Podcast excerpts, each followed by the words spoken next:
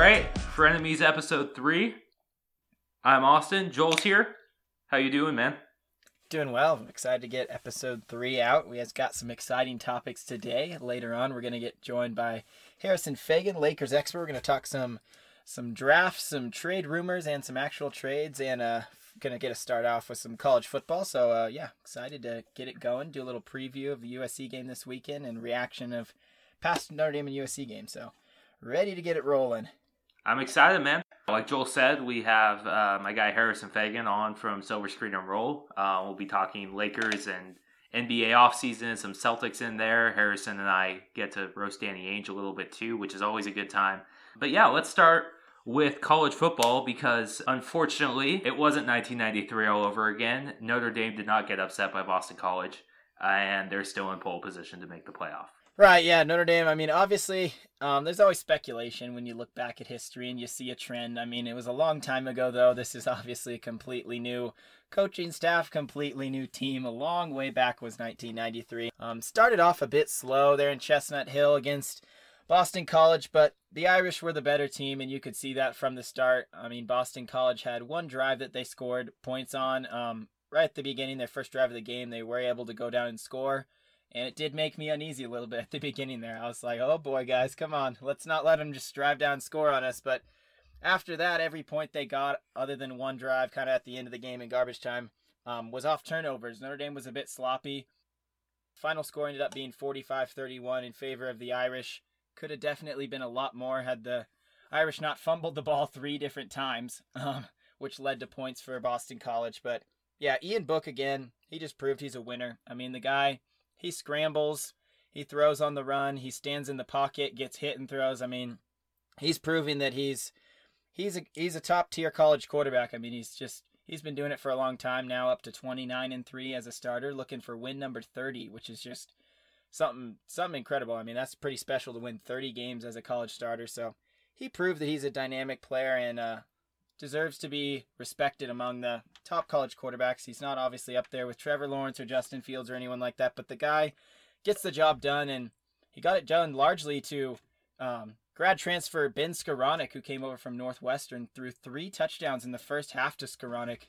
Um, interesting stat: Ben Skowronek has five touchdowns this season, and they came in just two games.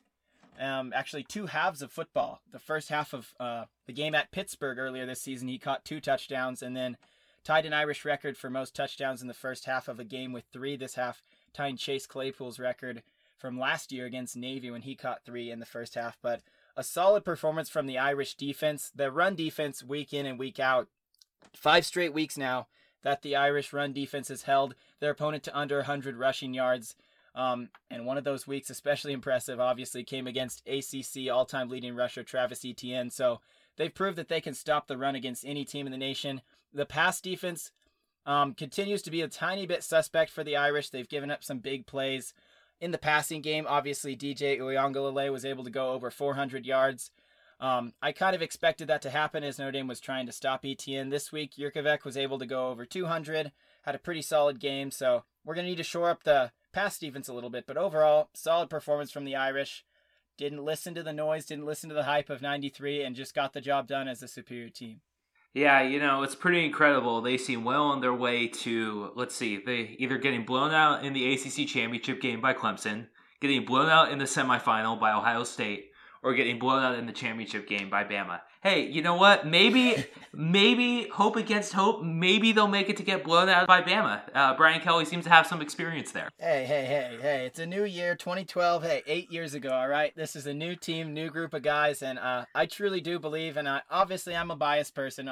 I'll admit it. I'll be the first to admit it. I'm a Notre Dame fan, but based on what I've seen, I do think Notre Dame can play tough with anyone in the country. So it'll just be interesting to see how these next few weeks shake out. Um, moving towards the playoffs and moving towards those conference championship games. Um, weird to be talking about a conference championship game for the Irish. Never, never done that ever in history. So should be fun. It'd be cool if we could make it at least. I mean, even if we lose to Clemson, obviously they're a great team and it'll be a good game. But to make it to the championship of the conference in your first year in it, that's that's something in itself. So, but not the goal. In the ACC, is it though? Especially since there's no divisions and there's only like one other good team. But I, I digress. Uh, I will say though, you said that you feel confident against anyone in the country. Um, you also mentioned how Notre Dame has been pretty adept in stopping the run, and I do agree. Um, it was pretty. It was pretty much an easy choice, to be fair. To as great as DJ Uiagalelei, um, I will never get that name right. Uiagalelei. Uiagalelei. As great as he was in that game, it was a pretty easy choice for Notre Dame to stack the box against Etienne and make Uiagalelei beat them uh, instead of the alternative, just because you didn't have to face Trevor Lawrence. Uh, but when it comes to Bama, I mean, Najee Harris is not just anyone in the country. So, you know, I will say, um, it's funny, I we caught um, our childhood heroes, Matt Leinart and Brady Quinn, sniping each other on the Fox Sports pregame show a couple weeks back. Matt Leinart was quick to point out, he's like, hey, you know, act like you've been there before. It's not like uh, Notre Dame has won a championship this century. And Brady Quinn came right back with, well, USC hasn't made a college football playoff, which again, if you really want to take pride in getting beat thirty to three by Trevor Lawrence, yeah, we can we can we can consider that a college football playoff berth, I guess technically. But you know, hey, hey, fair, hey, fair points were made. Listen, the next week Bama got beat by more. Is all that's what I'll say. That team was special, Clemson. All right, it was embarrassing, but Bama got embarrassed more. That's all I'll say on the matter. That's fair. That's fair. Um, so yeah, this is actually an interesting week. Notre Dame has a bye this week. That North Carolina game is going to be the Friday after Thanksgiving. So November 27th, it's going to be the day right after Thanksgiving. I'm hoping that the Irish players aren't all on tryptophan from that turkey. Hope they're not sleepy or anything. Hope they come out wide awake because the Tar Heels, this the game is going to be in Chapel Hill, North Carolina on the road. The Tar Heels are going to come out looking for a win. They were they were ranked coming in to this season pretty highly and, and had some good games were ranked um, I think as high as 12, I believe. But yeah, the Tar Heels have had a couple tough losses. Um, They've dropped. They have two losses now, but last week they were down big to Wake Forest, made actually the biggest comeback in school history. They were down 21 points to the Wake Forest Demon Deacons. They came back and won that game 59 53 in a barn burner as their quarterback Sam Howell threw for 550 yards and accounted for seven touchdowns. So he just had an absolute killer game. And as I mentioned earlier, the pass defense has been a bit of a concern for the Irish. So, flip side of where we're stacked the box and knows and try and stop the run. This this next game coming up, we are going to need to make sure that he doesn't beat us through the air because they've got a talented group of tall, athletic receivers that can get down the field, get behind the safety, and the Irish are going to really need to watch for that. We've proven the run defense can do it, but the pass defense has not had an absolute stellar game in any game. They've done enough, obviously. We are 8 0, but the Irish are going to need to watch that arm of Sam Howell because he can really sling it. Yeah, no, I, I completely agree with you. Uh, North Carolina's passing attack is clearly the strength of its offense, um, and that'll be if they're going to pull up ups, if they're going to pull off an upset to against Notre Dame. It's going to be uh, with Sam Howell's arm. Speaking of uh, mediocre defenses, USC snatch a victory from the jaws of defeat again. Um, they beat Arizona on the final possession 34 to 30. Kedon Slovis played uh, good. He he he stepped up in the he stepped up in the fourth quarter again. I do worry about his arm. If you look at it, I was looking at um, uh, kind of a heat map of his average completions downfield, and it's mainly in and you know this this won't come as a surprise to anyone who's watched the first two games but it's mainly to um, the right half of the field throwing kind of towards his right-handed side about like five within five yards of the line of scrimmage five to ten yards mm-hmm. i mean that's classic air raid stuff but also his arm just seems noticeably weaker compared to last season and i can't help but wonder i'm not a doctor i don't have any uh, inside info. But I was at the Holiday Bowl last year where he did get his elbow messed up uh, and had to get taken out of the game against Iowa. And I just, I hope to God I'm wrong. But it just doesn't seem like that elbow's 100%. He was never, and again, he was never a big downfield passer anyway, but it just doesn't seem to be there. I mean, the the highlight of the day came on a tip pass that, frankly, most college football defensive backs turn into an interception.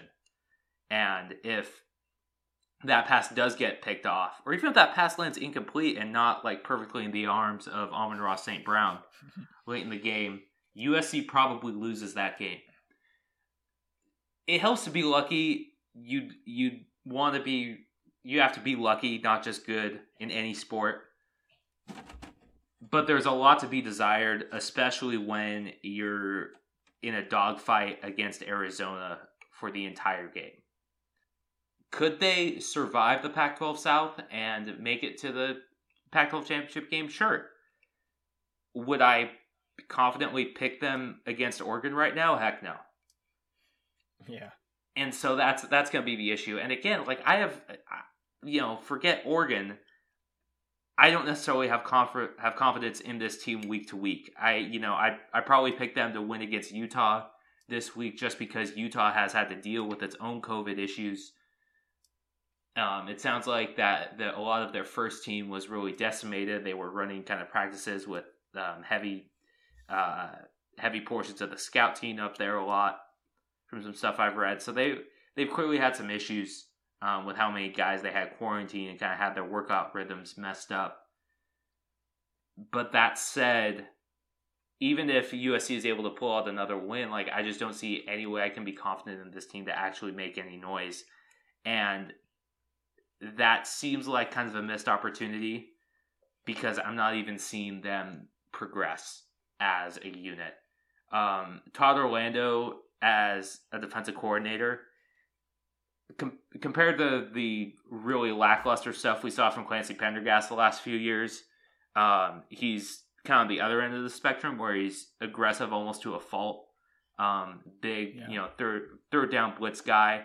Um, I will say USC had a couple nice coverage sacks, but um, where Orlando has really struggled, and we saw this at Texas too, is his defense his defenses, and this is something you really need to do in college, but his defenses really don't do a good job of protecting against quarterback scrambles. We saw that a lot in week one. We saw that a lot in week two with Grant Gunnell as well. It's just hard for me to see, like, and again, I never thought Todd Orlando was going to be the solution, but I I haven't seen anything to show me he's even a major improvement over Clancy Pendergast. And when I'm saying when I'm saying that, about someone, that's not a compliment. no. So, you know, look, maybe I'm just maybe like USC is maybe the one team that I get like full nihilist and like never want to see the glass half full. Um, and look, the glass is half full. Like we could still easily make a conference championship game this this year. Um, we are still two and zero, oh, but when you when you look at this game, you see how many holes are, are in this game and how a better team than either Arizona State or Arizona could have exposed those flaws. Slovis throws a pass that ends up being crucial on the game winning drive that should have been picked.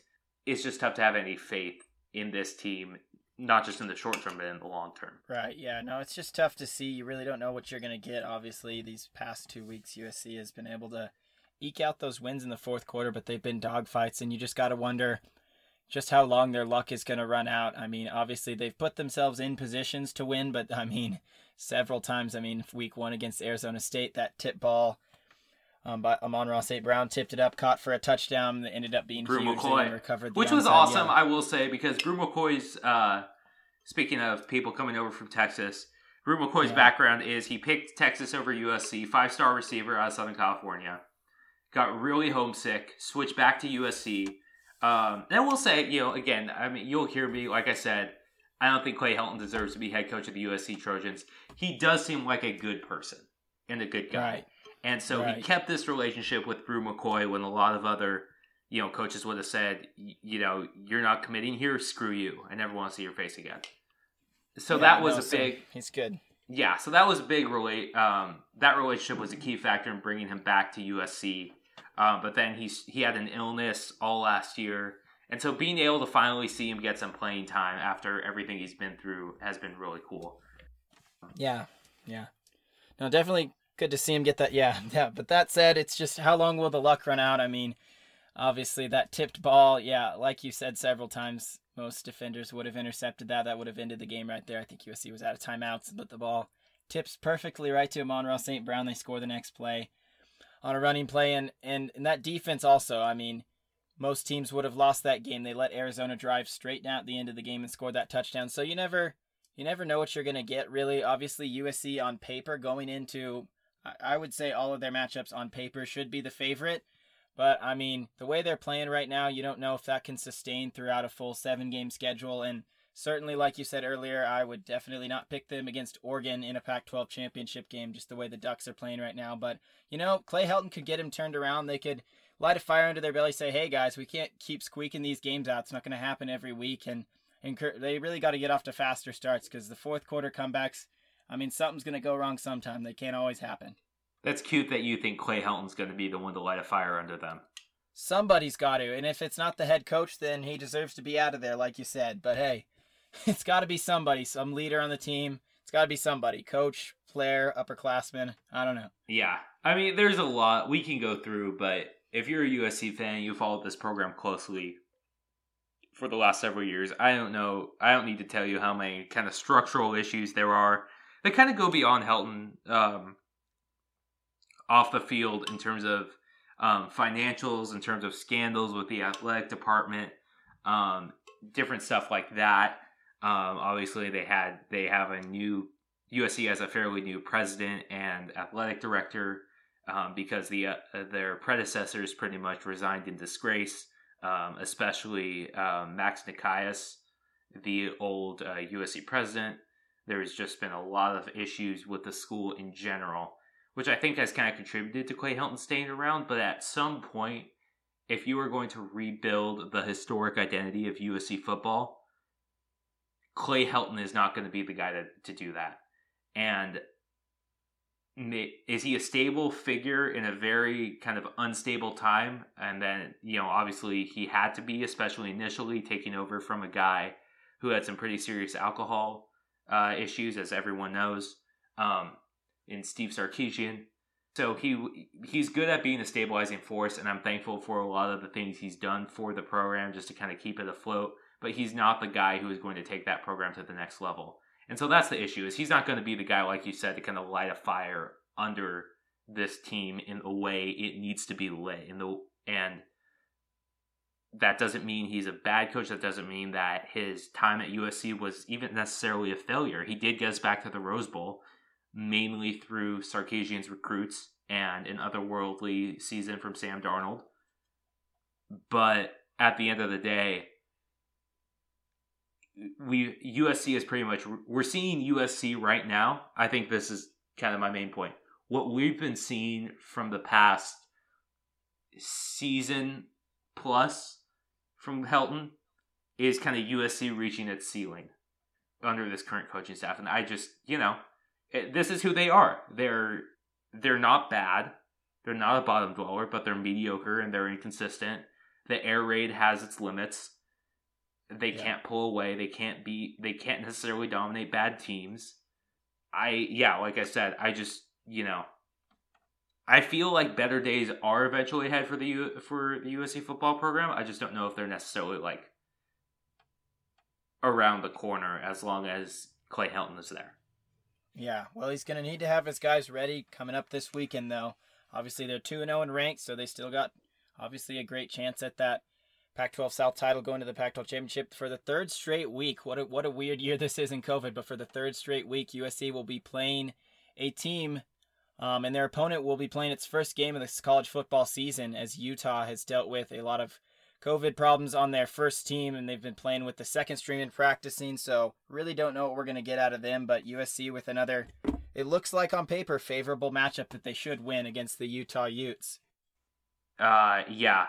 No, I again, I pick USC to win. I don't, I don't know if that's gonna necessarily be like, you know, I mean, again, all they need to do at this point is just kind of get to the Pac-12 championship game, and I think that will be a successful season. And then obviously, you know, we'll see what happens with the bowl games, especially in the midst of COVID and everything. But um, I mean, that's pretty. Like I said, that that's kind of their ceiling this year, and it's not yeah. what I'd like USC ceiling to be, but that's that's where it is right now.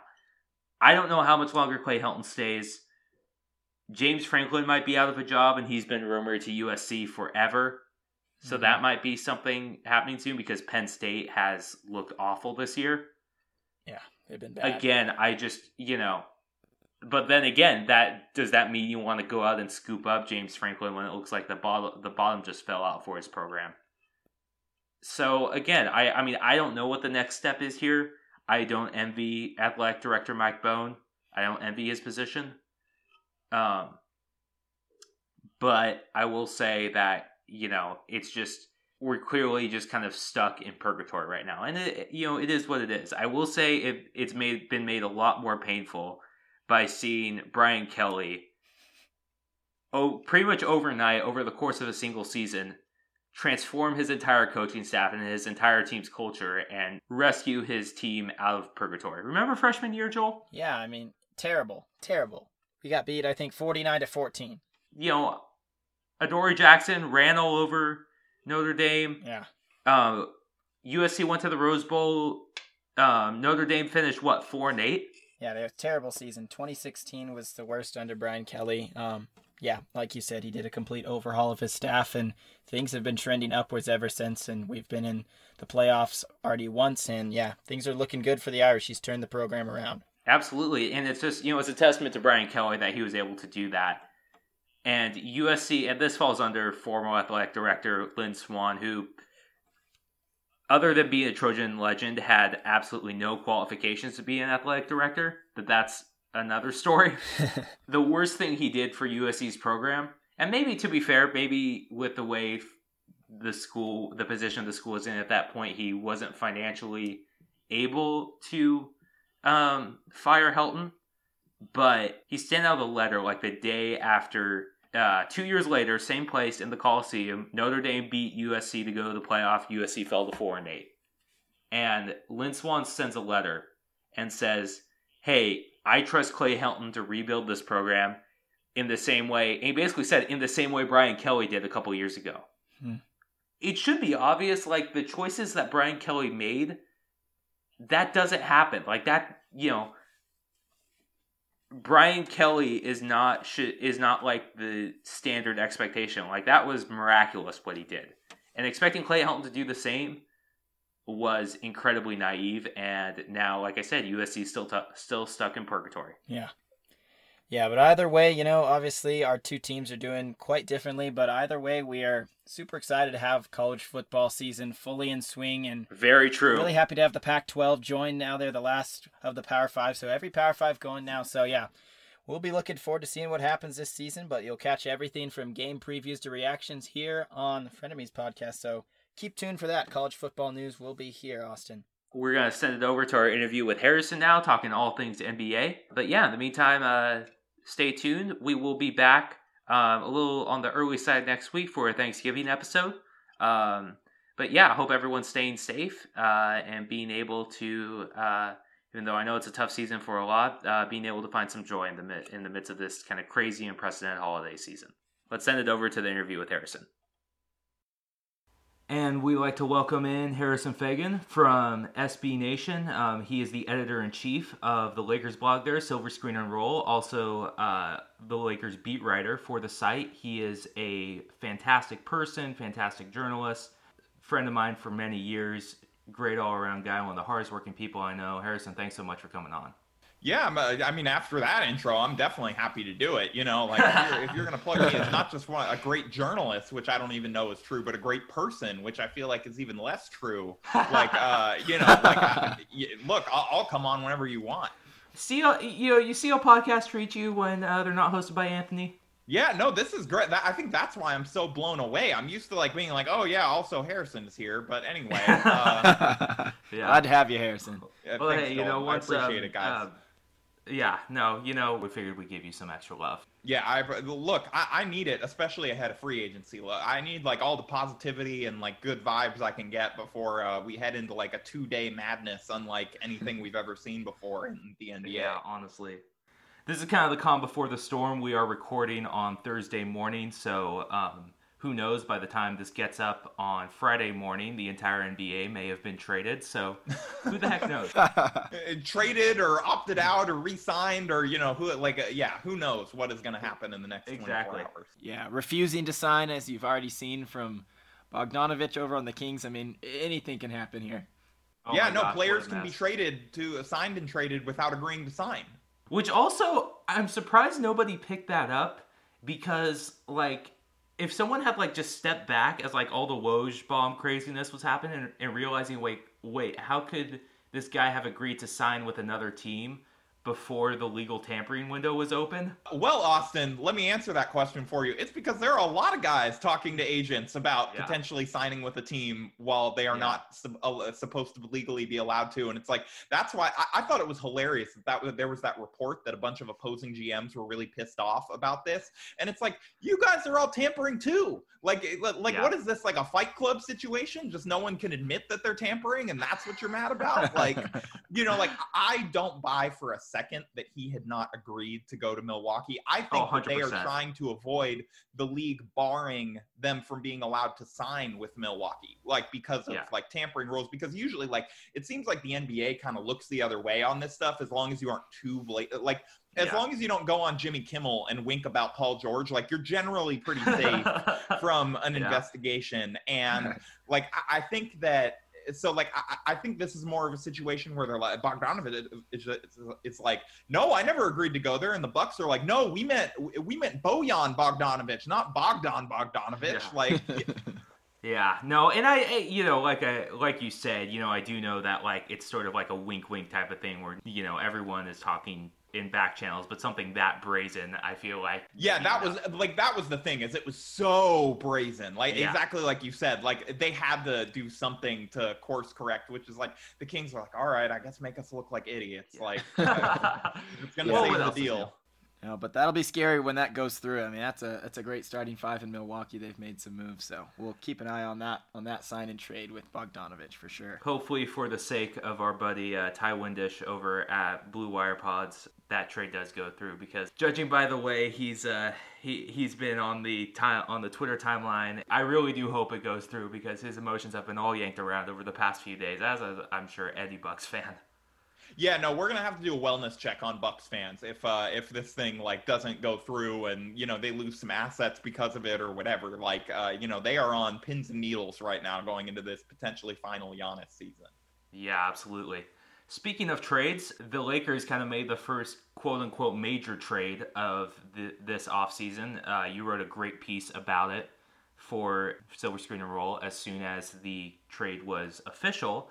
I want to talk to you a bit about that. They traded the first round pick uh, of this year's draft and Danny Green for Oklahoma City point guard Dennis Schroeder. Oklahoma City is tearing down their roster and basically collecting every single draft pick in the NBA to the point where I'm pretty sure Sam Presti is going to have all top 10 picks uh, by like 2025.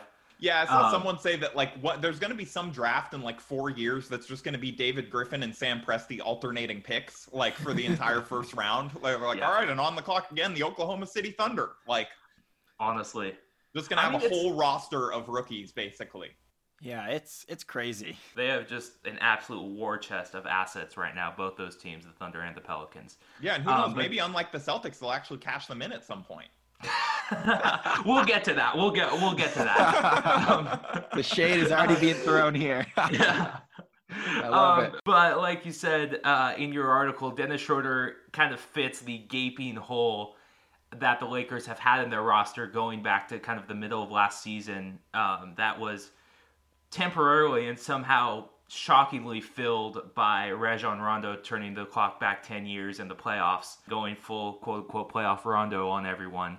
But it's clear that having the second creator off the dribble, having the second guy who can kind of get his own shots and distribute, the Lakers didn't really have that last year in the regular season, and there was that whole bizarre Darren Collison recruitment. The Dion Waiters signing was kind of supposed to fill that hole, didn't really work out. And then, like we said, Rondo kind of became a supernova somehow. But um, where do you kind of see Schroeder fitting in on the Lakers, both in terms of kind of on the court and then in terms of roster construction as we head into this kind of crazy free agency period? Yeah, so uh, like I, as you said, I wrote about it at Silver Screen and Roll a little bit. Like I, I think that uh, you know, aside from the stuff that you mentioned about like that was something like I, I thought Pete Zayas, Laker filmer, made a great point on his podcast this morning that like look at the Lakers in the playoffs once they had that second off the dribble creator. Like they were almost unbeatable. Like in the games where where playoff Rondo showed up. Like he what playoff Rondo does not show up every game, but when he does, like the Lakers were basically unstoppable during that playoff run in games where he played really well. Outside of that one game where they like kind of fell short in the late comeback against the Nuggets. Um, and but it, like even then, he basically almost brought them back by himself by just like punching, you know, uh, like uh, Jamal Murray and stealing the ball and daring the refs to call fouls and you know whatever. But like I think aside from like how much they need they clearly needed that secondary creator just to kind of ease the load on LeBron while he's on the court, make it so that Anthony Davis. I, I, am sure you guys both watched earlier in the season last year. That was a real thing. Like they yeah. were they were playing like mm-hmm. they tried to have Quinn Cook do it, and they're like, oh, he cannot throw an entry pass or really get the ball past half court. Yeah. So. uh I guess yeah. just give it to AD at half court and he'll dribble up and initiate our sets. And it's like, yeah. okay, uh, this guy that hasn't played point guard since high school. And look, like Anthony Davis is an okay passer and an okay shot and a pretty good shot creator, but if you're asking him to do that, your team has some serious struggles elsewhere, uh, like yeah. as far as just bringing the ball down. So like mm-hmm. this takes that off the table as long as Schroeder is in the lineup. That's not going to happen. So you're going to have LeBron or him taking care of that, or it's going to happen very rarely. And you know when LeBron is on the court, I think we saw how Rondo can ease his burden there a little bit mm-hmm. during a shortened and expedited season. I think we are going to see you know if the Lakers are smart, I think they're going to have to, you know, kind of get LeBron to know his limits, rest him a little bit here and there. Schroeder kind of makes that a little bit easier. Like, you know, look, Danny Green, I think you lose a valuable wing defender and a guy that I know Lakers fans were not the biggest fans of, but like he helped but he was not going to be bringing the ball down the court for you while, LeBron sat. Yeah. So you kind of deal with that during that instance. You help fix the you know the non-LeBron lineups with AD because all of a sudden you have that creator again, and then. You know, look, I think, uh, and I wrote this in the article. I think one of the biggest pluses that Schroeder gives you is that all of a sudden, like, you know, the Lakers clearly wanted another point guard this offseason. And, you know, we've seen what the going rate on the trade market is for, you know, star or pseudo star or however you want point guards. And like, you know, the Bucks basically gave up an, an almost Anthony Davis level package for Jrue Holiday. Uh, the Suns gave up quite a bit for Chris Paul, who was already hard to salary match. So even if like Obviously, the Lakers don't have a ton of first round picks to give. They would, so they couldn't have given up a bunch of first round picks, but they would have just lost a lot of players who contributed to their rotation just to be able to make a financial deal for Chris Paul. Like Dennis Schroeder, if that just costs you Danny Green on this market and like, yeah. you know, a late first round pick, I think that you can find a guy as valuable as I feel like Danny Green was, and the Lakers do need to go and address that wing defense hole now. I do think that they could probably do that for cheaper than the 15 million Danny Green was getting, and probably get a guy that can at least give you like 70 to 80 percent of what he gave you on defense for close to the minimum, or maybe you know like a little bit more than that. So like I think that like they're going to be because you're going to get a ring chaser guy. They're, they've already been linked to Wesley Matthews. I'm convinced that that is like done because you're hearing the word the reports that we. This is not inside info. We're just hearing the words of these reports that like usually indicate okay, a deal's done, but we're not allowed to say it yet. Yeah. Of like the Lakers are expected yeah. to pursue Wesley Matthews really hard when free agency opens, and it's like hmm like I wonder if that's maybe just one of these deals that's kind of maybe done, and you know, it, you just raise an eyebrow a little bit, and we'll see. But um, that that kind of makes me think that that one's maybe in the bag. Um, yeah, you know, uh, maybe the Bogdanovich thing changes that, but I doubt it. Uh, so, like, I think that he just gives you a lot of skill set. Uh, he just gives you a skill set that the Lakers were lacking. And I think for what the Lakers are sending out, they'll be able to replace relatively easily. And that's why I really like the addition the more that I've thought about it. Yeah, absolutely. Um, I think you made a lot of great points, especially in terms of kind of realizing that, yeah, Danny Green obviously had some huge shooting issues, but mm-hmm. he did provide a lot of really solid defense down the stretch. But also, like you said, that can be replaced for cheaper. And on the shooting side, because Danny, when he when he is hitting, he can be an amazing shooter. I thought you made some really good points in your article, and this is something that um, really excited me about the trade as well in terms of uh, the fact that Schroeder can get to the rim. He's kind of a three level scorer. He can get to the rim. He can provide some mid-range thing that um, some mid-range scoring that um, allows the Lakers to kind of have a little insurance in case Avery Bradley leaves. And yeah, he also... shot 48% from mid range. Like, that's like yeah. a supercharged version of what the Lakers were getting from Bradley last year because yeah. he can also get to the rim at will.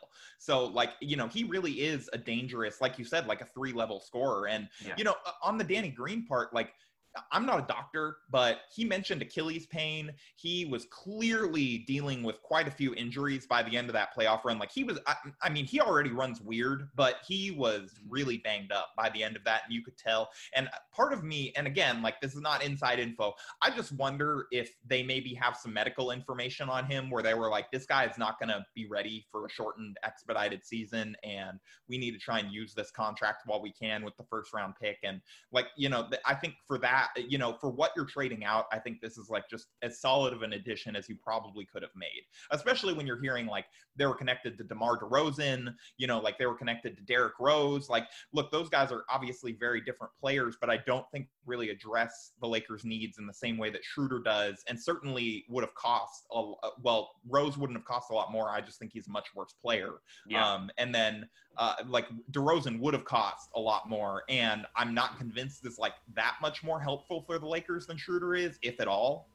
And like you mentioned, you mentioned Rose and DeRozan. Neither of those guys, I think we can safely say, can shoot threes, can shoot especially off the catch and shoot, as well as uh, Schroeder can. I don't have the numbers in front of me, but I know he was pretty solid from that metric as well, which obviously kind of helps replace Danny Green on that front. Yeah, and definitely. And something we kind of talked about in our in our last podcast was how important it is going to be for those teams who went all the way to the title. Um, were in the bubble for so long. How how less rest days they have. I mean, I think they have 72 days, and the Warriors have something like 286. And so bringing in a energetic guy like Schroeder is going to help the Lakers a lot. As LeBron's all but pretty much already said, he's he's not going to like go hard at the beginning of the season. He's kind of gonna he's gonna not gonna coast through, but he's not gonna go hard. I mean, you see that. You obviously know the term playoff LeBron and everything. So bringing in someone like Schroeder is going to really help with those fresh legs, which we say is going to be so important to start off this season, start it off strong um, with so short of rest. Yeah, I want to get your take on that, Harrison, in terms of what can we expect from LeBron this year? Because, you know, he's, what, 35, 36? I think going to be 36 at the end of this year. We saw how engaged he was on defense really for the first time in years last year after getting that long layoff um, the previous season with his injuries what can we expect? Because again, like Joel said, he's getting a really short break. Um, we've seen him obviously rest his body in prior years, especially that second stint with the Cavs. So, kind of, where does that fall? Because obviously, I mean, I don't think we can expect him to go 100%. I just don't know how. Like, if I was in his position, I would just like I. Obviously, I'm not a six nine you know freak of nature who is in the, channel right on Jordan's heels in the, in the goat debate, but how do you manage your body like in a scenario in just such a unique scenario like that? where, where do you think the Lakers thinking in this? Because I know you're not like a scoop guy, but you know the Lakers, you know LeBron, you've covered this team. Where do you think their thinking is on that and how they manage this? Yeah, so uh, like I think I mean you asked how I would manage it, and uh, like I would get hurt is uh, that's how I would manage it. Um, but uh, like I am a lot more injury prone than LeBron. I I have a tough time predicting what he's going to do this season because re- remember last summer or uh, sorry late 29 summer of 2019 when we were all kind of predicting, okay, LeBron's going to take a step back this year. He'll load manage a little bit. He's coming off this serious injury. They have Anthony Davis to carry some of this load now. And then he like tries to gun for MVP basically the, the entire season before it was shut down. And, you know, could have maybe made a like closing run that would have gotten him more into the conversation than he ultimately was when the votes were taken. And, you, you, know, like so, it's hard to predict. He, it, for, he's joking with Obama on the shop that he's going to cherry pick the whole first half of the season, and you know that's what they got Anthony Davis for to come in and do all the work early on and all this stuff. And, but like we know that it also burned him not getting more votes for MVP. So it's like, is he going to go out and try and prove, uh, you know, quote unquote, the haters that call him hashtag washed? Uh, you know, again, uh, is he going to try and prove all those people wrong again? All those people that think that LeBron's washed, or is he going to, you know, take it easy a little bit, kind of, you know, use what I think most of us would consider common sense and load manage a little bit, sit out some back to backs, kind of, you know, take I think a justified break and a justified, you know, kind of uh, like you know rest days and take it easy a little bit at times because look, he's going to be 36 in a month. He theoretically, we would think that Father Time is starting to catch up to him. Although this playoff run proved that maybe that's not the case. Although there were even more moments where during the playoffs, where especially during that Nugget series, where it looked like he was, you know, if not running out of gas, at least like he not really finishing as well at times and you know having some turnover issues and whatever and like look he was still their best player probably by like pretty much by far um but he especially in the finals closing out that series definitively proved he was still the finals mvp still the best player in the world when he wants to be. But like look there were signs of aging at times last year and there were moments where he had, he needed to take it easier. We all saw watching lakers games last year that he would really defer to ad in the first half and kind of turn it, turn on the gas in the fourth quarter if he needed to to close it out and he was still really great in those moments. But are those fewer and farther between? I don't know because it, like after they won the title and he he did again he seemed upset about not winning mvp so is he going to come back and try and make an argument for that again? Or does he try and take it easy? I really don't i have no sense for it at this point uh, because of what i said about last offseason and what we all expected and how wrong all of us were. Yeah. No that's a really good point. Going off of that because that's obviously the big question kind of going into this next season with the shortened break but how did the lakers they only have, I believe, even with Schroeder, like six or seven guys under contract right now, and half those guys are people like Talen Horton Tucker, uh, Alex Caruso, bench. You know, obviously Caruso is a valuable rotation member at this point, but guys who are um, kind of more bench slash two way guys right now. So where do the Lakers kind of go from here in terms of how they build the roster? What kind of deal does Anthony Davis sign? What happens to Kuzma? But then also what happens to guys like, you know, we're starting to hear rumors about Dwight Howard possibly leaving, Avery Bradley possibly leaving. Um, it seems like Rondo is gone, especially after the Schroeder trade. Where do you yeah. Yeah. So uh, Kyle Kuzma, just we'll start with him. He's eligible for an extension, still under contract, yeah. obviously, for another year before potential restricted free agency if the Lakers tender the qualifying offer or don't reach an extension. Um, I do not see the extension happening based on where he he and his camp feel like his value is versus where I would imagine the Lakers probably put it. So like I like yeah, I just don't really see a middle ground there where they're going to reach and be able and extend him, especially when the Lakers, by all accounts, have wanted to keep cap space open for 2021. You know, until Giannis signs that super max, you know, Kostas is going to be on the roster, and you know they're going to keep you know seeing if they can bring him to LA eventually. Like that's you know uh, that's speculation at this point, but I think that we can all read between the lines and see what they've been doing. You know, I don't think that it's an accident that Schroeder shares an agent with Giannis as well. And so, like, I've been joking that the Lakers potentially are going to have three KCPs on the roster. They're going to have the original KCP that brought in LeBron, and then they're going to have Kostas as their first Giannis KCP and then they're going to have uh, Schroeder as their other Giannis KCP, just like as the guys to uh, you know feed info to Giannis about how great uh, it is being a Laker and how awesome the organization is and whatever. And so, you know, again, like we could see, it sounds like the winds were blowing for him signing supermax, just like you know, reading between the lines of what the insiders have been saying the last week. But again, who knows how the Bogdanovich thing affects that? Who knows how real that is? If he'll actually, you know, you can't believe it till you put pen to paper. And then as far as free agency goes this offseason, I think there are going to be two real areas that uh, that they're going to target. And look, we're going to talk to Rob Pelinka in like an hour, so we'll probably hear more on this maybe from him. But you know, Avery Bradley, it's it, it really is seeming more and more like is going to opt out and leave, uh, just based on again like reading between the lines of all the info coming out of his camp. Um, and so like I think that they're going to need wing defenders and they're going to need big men. It, again, it sounds more and more like Dwight Howard may leave. He was talking about wanting to get paid, and there's been a lot of you know noise about the Warriors pursuing him uh, in some way. And so I think the Lakers are going to have to look at centers. You know, Tristan Thompson is a guy that I would imagine they will look hard at, given the Klutch connection, given that. Um, you know, like he and LeBron have been very openly talking about how much they enjoyed their time together in LA during that whole Klutch pro day and getting together. Now Thompson's living out here too. Um, you know, I, I, think that Thompson is clearly close with Anthony Davis as well.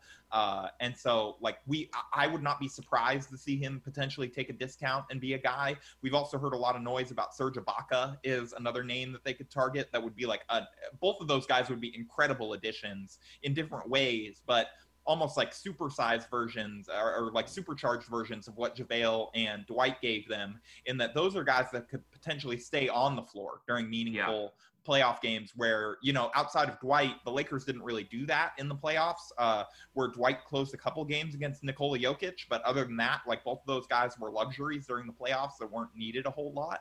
Um, and then, you know, like I said, wing defenders. Wesley Matthews is a name.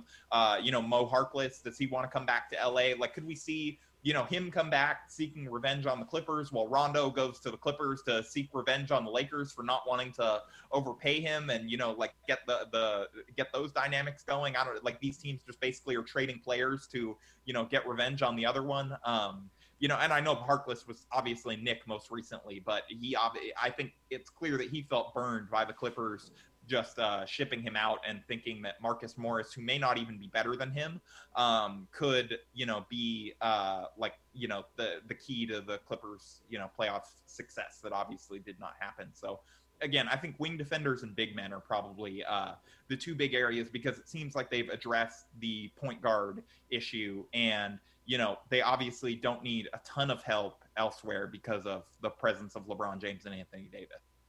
Yeah, no, I thought I, again like like like you said, like it really does. Obviously, you have the core of LeBron and AD, and then it kind of depends how the rest of the pieces fit. And obviously, you saw a lot of um, role players with the Lakers kind of really, um, as ha- with as with what happens with any playoff team, really get a chance to shine and kind of improve their value, and now they want to cash in. Um, last thing before we move on, you mentioned KCP, of course, the Klutch connection. He was kind of one of the first big signings that Rob Pelinka brought in, even when Magic was still there.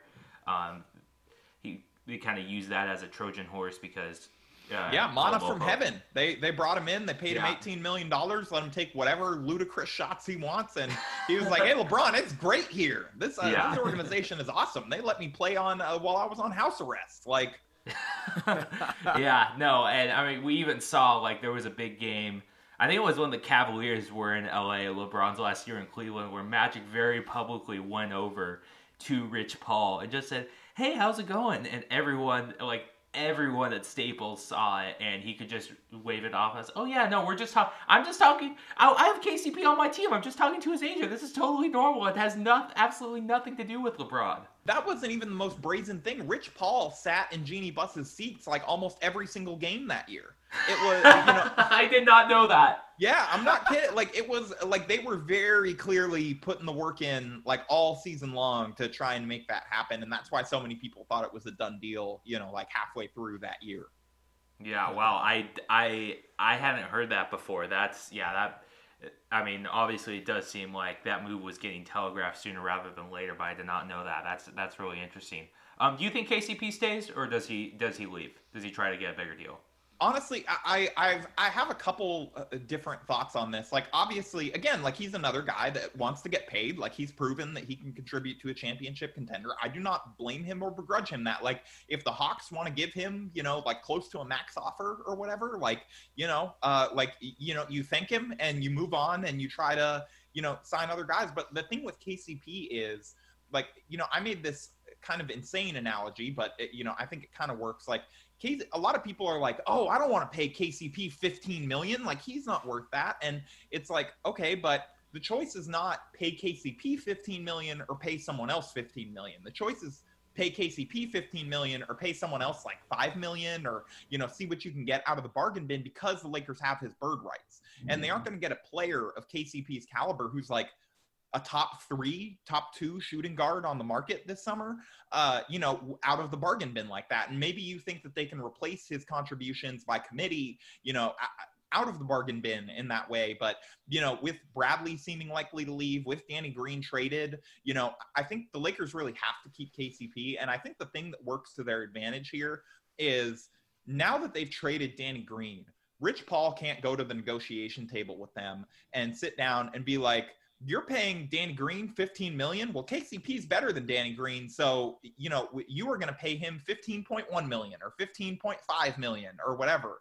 And uh, and the Lakers are like, well, like you know, you can't get that from anyone else. And he, you know, he would go, you know, to kind of steal Brian Windhorst's point that he made to our own Jazz King. It's like, yeah, but he's worth 15.5 million to you. And you know, now he does not have that negotiating tactic in his bag because Danny Green is gone. And he's not going to be able to sit there with a straight face and say KCP is better than Dennis Schroeder. You know what I mean? And so, like, there's not that. Ta- and so he can still try to get KCP paid, but there's not that obvious, like, no, he's not coming back for less than Danny Green because he's better than Danny Green at this point. And he was better than Danny Green last year um, in, you know, basically every area.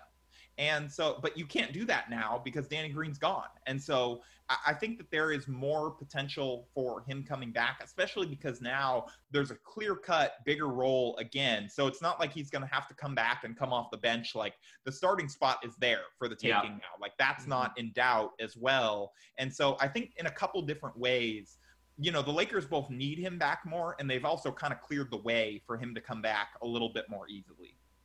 No, that's that's a really that that's really helpful. You're absolutely right. If he if he comes back, he's the Lakers starting shooting guard. It, it seems like that's pretty clear. Yeah, I mean, I just don't see like unless you're gonna start like I don't know like you're gonna start like start Schroeder kind of there and like have but like KCP is gonna be one of the top five players on the roster like yep. if he comes back. And so I, I think like you know he was better than Avery Bradley last year you know, he just was. Like Avery yeah. Bradley was obviously he contributed to that starting lineup, but I think a lot of that was a little bit of a mirage. And what we saw once KCP adjusted to that role, he was better than Bradley was. And yeah, so, like, and, yeah, go ahead. I, I think I just think like he he's going to be he the starting pathway is clear for him, barring some like you know completely unforeseen trade for like DeMar DeRozan or something like that, like something crazy happening. Like he will be the starter if he comes back. Yeah, absolutely. And, you know, I kind of remember when there was kind of the whole like mini freak out among kind of the Lakers fan base when Avery Bradley said he wasn't going to the bubble.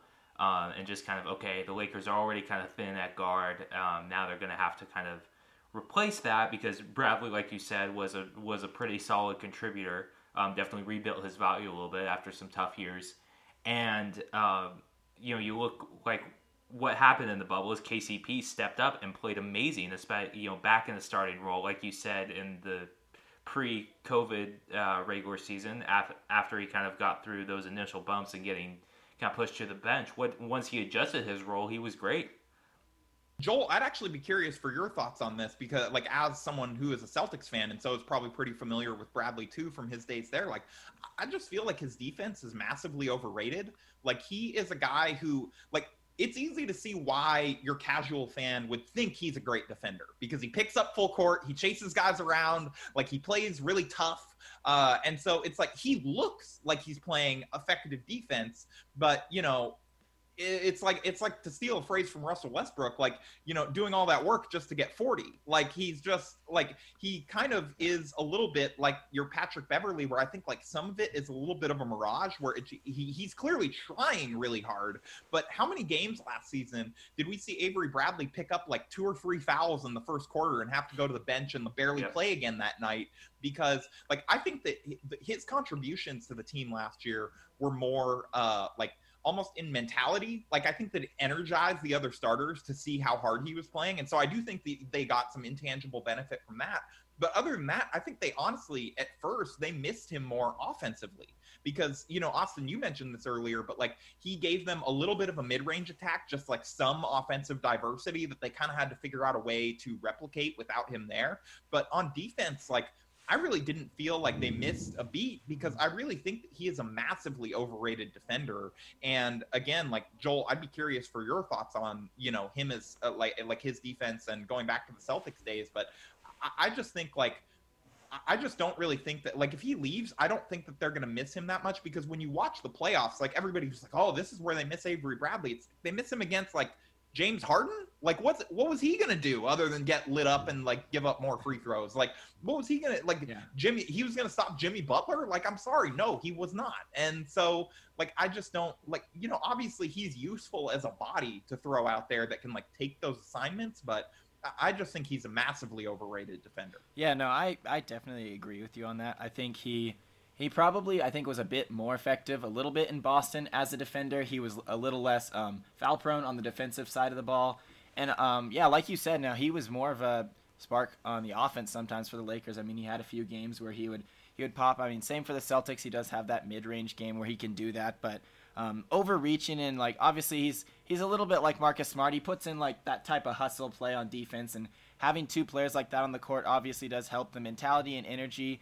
But yeah, I agree with you. I think he the the impact he has on defense is a lot overstated, and they say, oh, Avery Bradley in that defense, you know.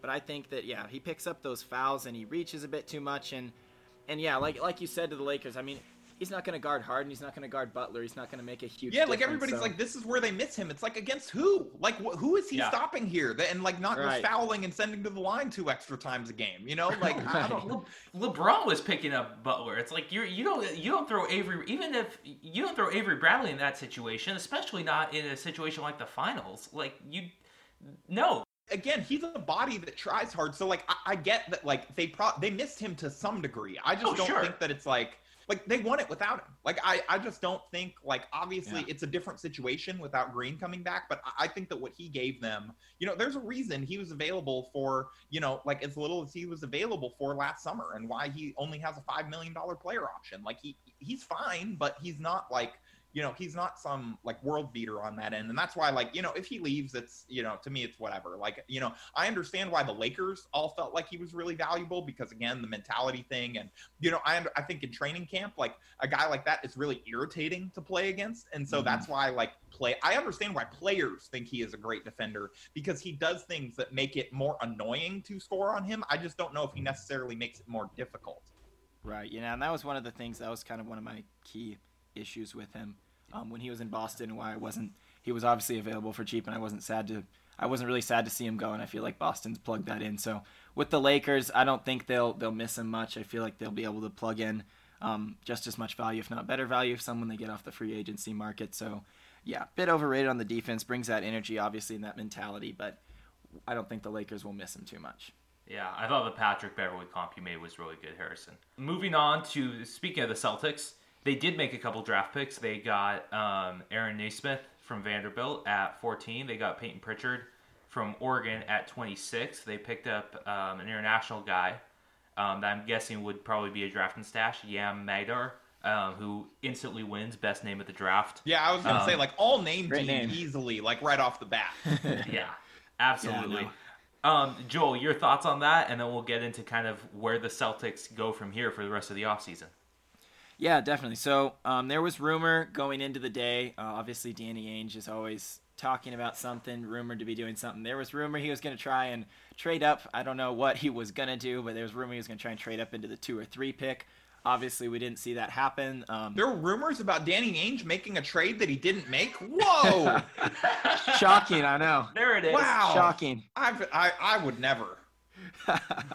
yeah, so they ended up sticking with that 14th pick, though. Um, they took Aaron Nesmith, as you said, out of Vanderbilt. Um, excellent shooter. I think he adds immediate value off the bench. I was pleased with the pick. Um, ESPN analyst Jay Bilas described him as the best shooter in the draft. Um, so there's nobody better catch and shoot in this draft, shooting off of screens. So I'm looking forward to seeing the production that he can bring for the Celtics.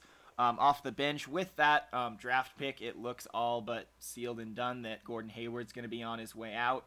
Um, I just kind of don't see them keeping both of those players. Um, he brings a similar aspect. Obviously, he's much younger, um, a bit more athletic, and obviously the injuries. Um, I really feel bad for Gordon Hayward. Honestly, I, I feel like he never reached his prime with the Celtics due to that injury, and it was just sad to see that happen um, to him.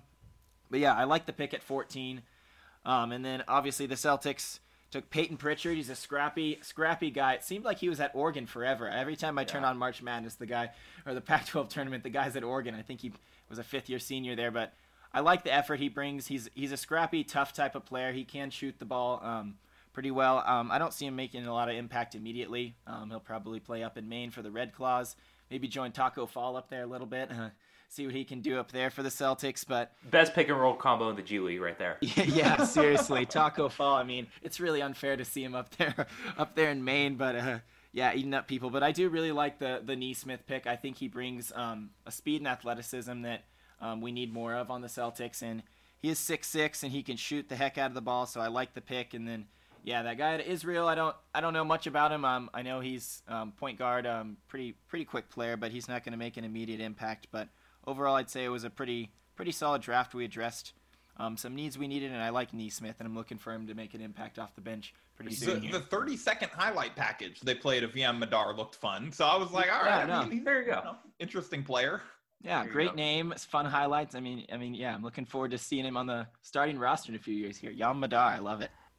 Uh, so let's talk about. So obviously, it was funny because we mentioned back in uh, our last episode, Joel and I talked about um, the Celtics possibly getting Jrue Holiday, and I said, yeah, I don't know. It just seems like just trading three first round picks for Jrue Holiday seems like a little much. Well, uh, lo and behold, uh, apparently the Bucks don't think so. You know, the Celtics. I feel like we talk about a lot about kind of how the Nets are on the hot seat because if those Bucks deals go through, seems like they really shored up some weak some weak points. And now the Nets have the whole James Harden rumor to deal with. But the Celtics too should be considered right there in the top tier of the East and it seems like they're now on the hot seat now because they obviously have a budding superstar in Jason Hayward, Kemba, or sorry, Jason Hayward, um, Jayson Tatum. Um, yeah, I was gonna say Jayson Tatum yeah. and like Gordon Hayward, like Danny Ainge's latest experiment was just combining them into one player. He just like someone, like used one of those like teleporter things and just like you know broke it halfway so they combined. Yeah, exactly. um, but you know, uh, Kemba Walker had a really good first year there. The Celtics have a pretty deep team. Um, obviously, it seems like um, Nesmith will kind of either kind of augment or possibly replace Hayward. Kind of where do they go from here? And that's the question I want to hear from both you guys on, just because like obviously it seems like Hayward might be on his way out, but also you know they had the the Celtics have to do something to kind of keep keep pace in the East, and I just you know I'm curious to hear from you guys what you think that would be. Yeah, for me, I think it's got to be it's got to be a big. Obviously, I mentioned this on the last podcast going into this draft. Um, we weren't able to get one. Uh, we had our eye on on Onyeka Okongwu, who obviously went sixth overall to the Hawks. Um, but yeah, like I mentioned in the last podcast, Daniel Theis, Enes Kanter are good players. Um, they're athletic, but they're not. They don't have that speed and explosiveness to the rim um, that you're looking for out of a big down low, and it it showed. Um, Bam Adebayo absolutely ate up the Celtics in that playoff series, and I think to be able to compete in the East, the Celtics are going to need to go out and find some sort of athletic big. Um, I don't know where that's going to necessarily come from for them, but I think that's going to be a key to building that roster. I mean, the roster as it is right now. I mean, we we went to Game Six of the Eastern Conference Finals, and if we can keep most of those pieces together, obviously think we're going to lose Hayward, but um, the team the team is built on a good young core. Obviously, Jaylen Brown is also a budding superstar. I, I really think he upped his game in the playoffs and is is um, turning into a superstar alongside um, Jayson Tatum. So I think for the Celtics to keep pace, we're going to need to get probably one more shooter. I don't know, probably off the bench. He's going to be coming off the bench, but probably out of the bargain bin, like Harrison's been talking about. Probably a cheap cheaper option is just a shooter who can plug in and shoot and Nesmith will provide that as well, but then a big I think is going to be essential for them to even keep pace in the East for sure. Yeah, I mean, I just I, I don't have a lot to add. I just think that Danny Ainge has assembled like the greatest pyramid scheme of all time. Where like if you just keep leaking that you almost traded for a superstar, like everybody will be like, "Oh, Dan, look, you know, Trader Danny making moves like trying to improve this team," and you know, just keeps them just good enough to like stay in the contention talks, but never actually get over the hump, but too good for him to get fired. And so he's just like established like permanent job security by continually like it's like oh well the war chest the picks you know you never know what big move I could make coming down the line it might even be a guy as good as you know that guy that we almost traded for but we lowballed on an offer again so you know um I, am excited to see like how he keeps it going and you know like which superstar they they were this close to getting next and uh yeah like how, how they g- just continue to use that war chest of assets they they got from the nets that just has you know completely definitely paid off in a lot of ways yeah, I mean, to be to, in all fairness to the Celtics, and I hate that I'm doing this, but the Nets picks did turn into Brown and Tatum. Um, so yeah, whatever credit where it's due, blah blah blah blah blah. Exactly. My Danny Ainge analogy is uh, this is something Joel and I have talked about this, but um, Joel and I were part of the same friend group in college, And there were a couple guys in our friend group, my my included, who would talk to someone like Joel, who's in a long term relationship, or one of our one of our friends who's in a long term uh, relationship, and just said like, "Hey, you know this girl that we're both kind of friends with? I I mean, I just think she's really attractive. I think I might uh, you know, I kind of want to get to know her better. and might might want to ask her out." Um, and then like we think about it for like a few weeks, and then we just never do anything about it. That's Danny Ainge. Danny Ainge is the guy who. Danny Danny Ainge is the guy who you know goes goes to his favorite reporter and says, "Yeah, you know the superstar. Um, yeah, we're really excited. I think I think I want to swing a big deal for him. I think I want to put myself out there. I want to go for it all." And then you know a couple weeks later, you're like, "Eh, you know, never mind, never mind."